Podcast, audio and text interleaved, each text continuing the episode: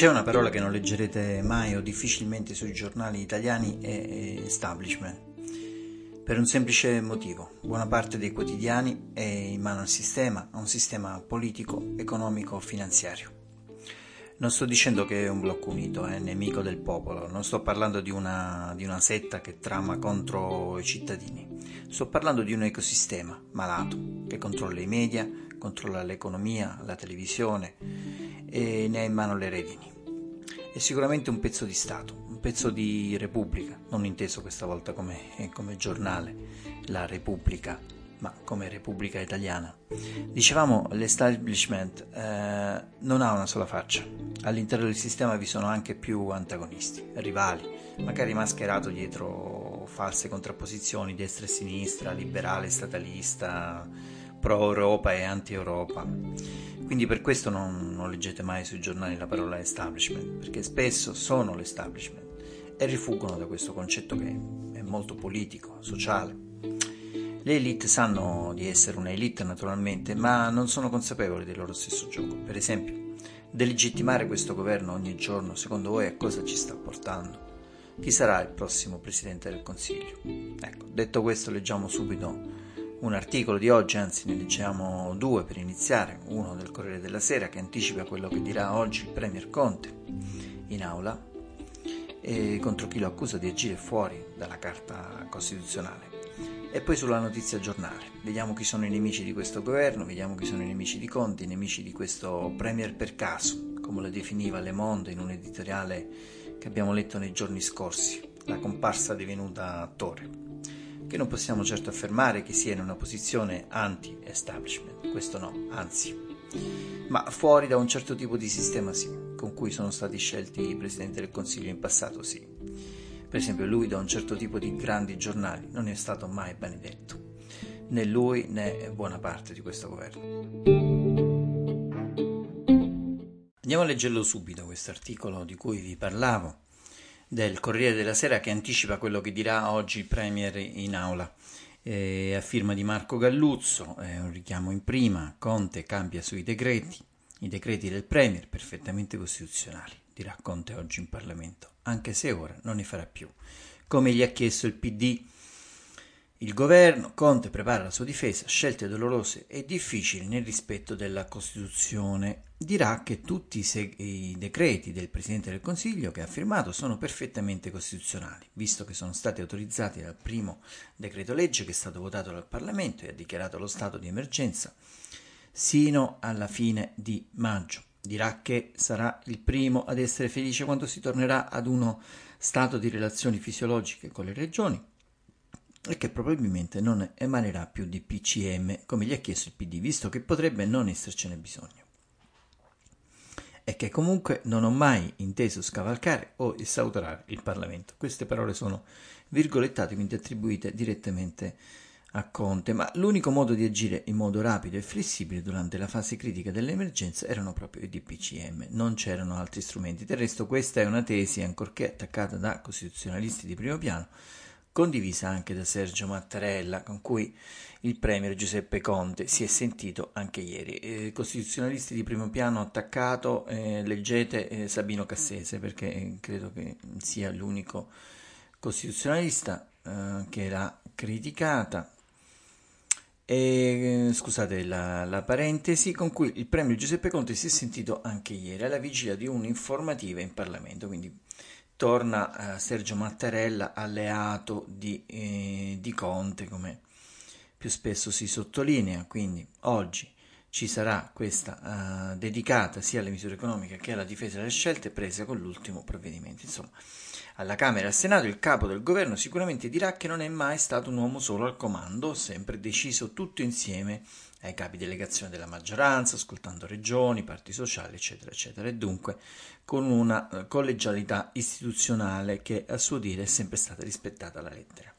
Ma difenderà anche il merito delle scelte perché a suo dire non è vero che dal 4 maggio cambia poco o nulla, cambierà invece tanto, sia nel mondo del lavoro con altri 4,5 milioni di persone che potranno tornare nei loro uffici, sia sul piano della vita privata con quel concetto di visita ai congiunti che ha causato tante critiche e disorientamenti, ma che in sostanza, insieme alla riapertura dei parchi cittadini, consentirà, consentirà un ritorno graduale ad una socialità più normale. Del resto è stato lui stesso a desiderare di poter allentare maggiormente le misure di lockdown, ma le statistiche degli scienziati, le varie proiezioni che ha sul tavolo sul rischio di una ripresa eh, della curva epidemiologica non gli hanno consentito di fare di più.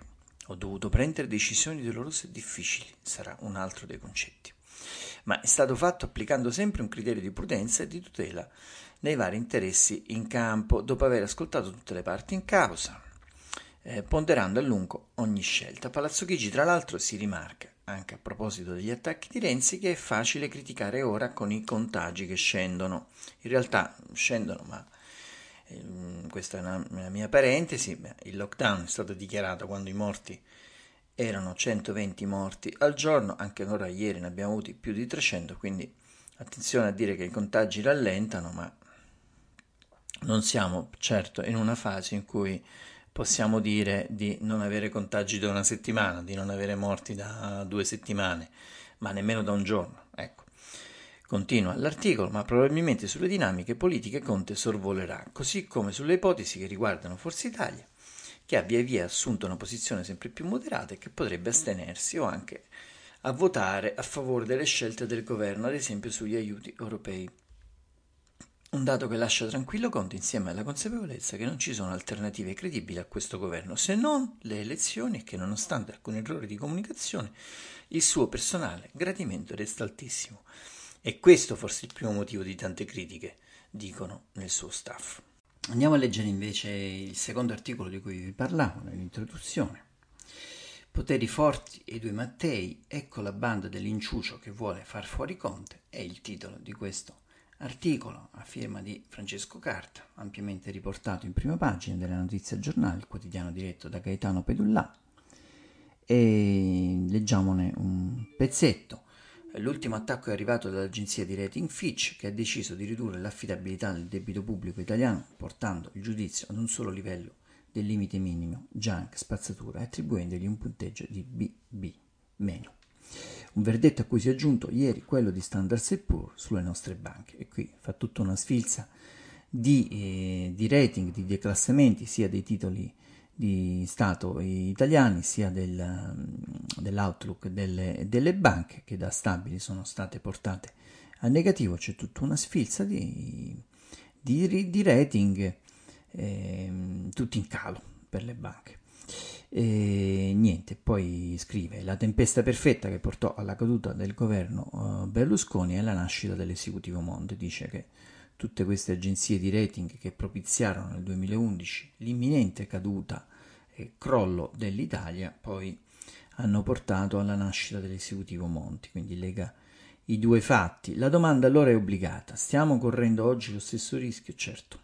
C'è da dire che da allora l'esecutivo del, del, Cavaliere non godeva di ottima salute e di stima a livello internazionale come Giuseppe Conte invece, e lo dimostrano i sondaggi. È riuscito a creare una rete solida non solo in Italia, e, ma anche in Europa. La sua affidabilità ha consentito all'Italia di diventare di fatto un modello di riferimento nella gestione della crisi e del post-crisi. Eppure gli attacchi continuano. Al di là delle agenzie di rating, è proprio da casa nostra che continuano ad arrivare critiche e accuse delle più disperate. D'altronde lo sappiamo.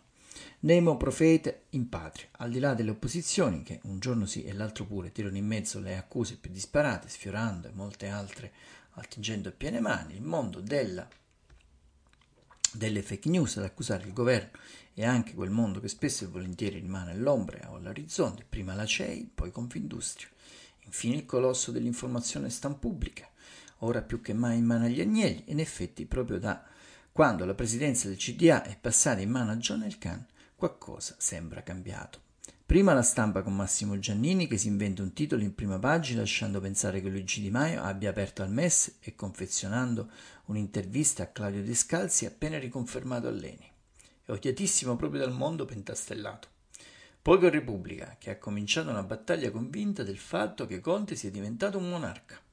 Indicativo al riguardo l'editoriale di Stefano Folli di ieri, una settimana dietro l'altra, si cita l'editoriale naturalmente, una settimana dietro l'altra e un passo dopo l'altro il ventaglio di alcune libertà fondamentali e soprattutto delle garanzie si è ristretto in nome dell'emergenza. Quasi tutto è avvenuto nella penombra normativa senza un intervento del Parlamento.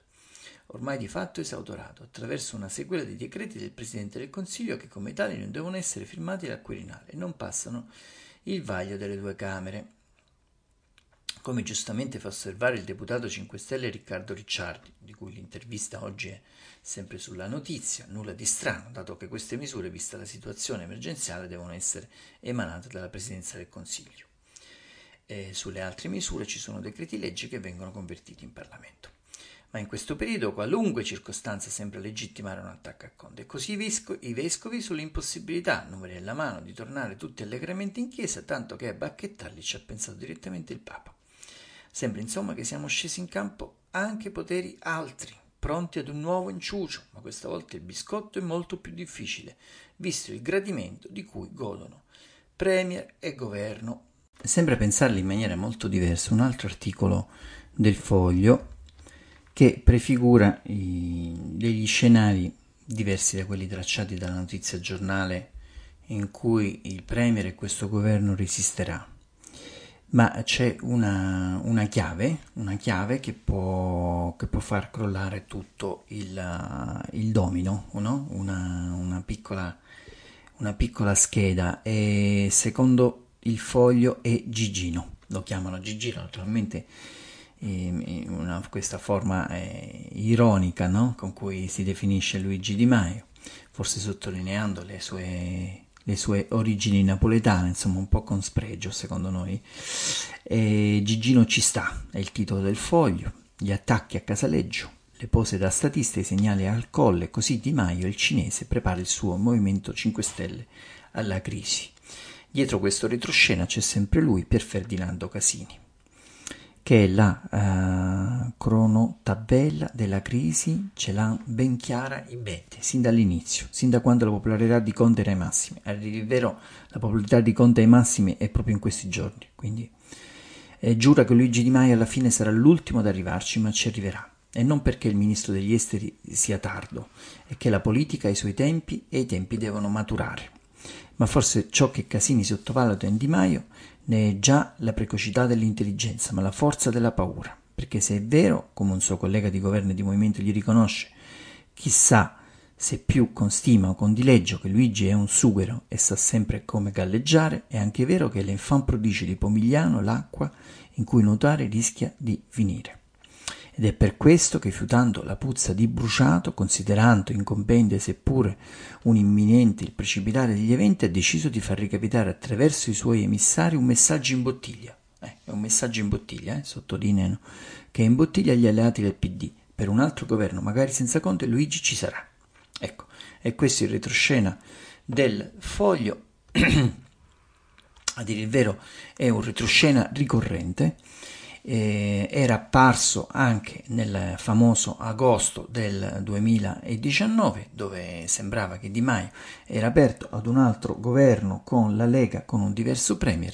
Addirittura lui eh, gli fu offerta la poltrona del premier da parte di Matteo Salvini e rifiutò. Quindi noi lo riportiamo ma lo troviamo abbastanza improbabile. È vero come scrive la notizia giornale che c'è questo ampio movimento che va dalla CEI fino alle destre, alle opposizioni, ma anche un pezzo della, della maggioranza, un pezzo di Stato, come dicevamo all'inizio, che vorrebbe rimpiazzare Conte con chiunque, con chiunque. Sentirete Draghi, sentirete Governissimo, sentirete tante di queste formule. In realtà il loro unico uh, motivo è sbarazzarsi di Giuseppe Conte e di pezzi di questo governo.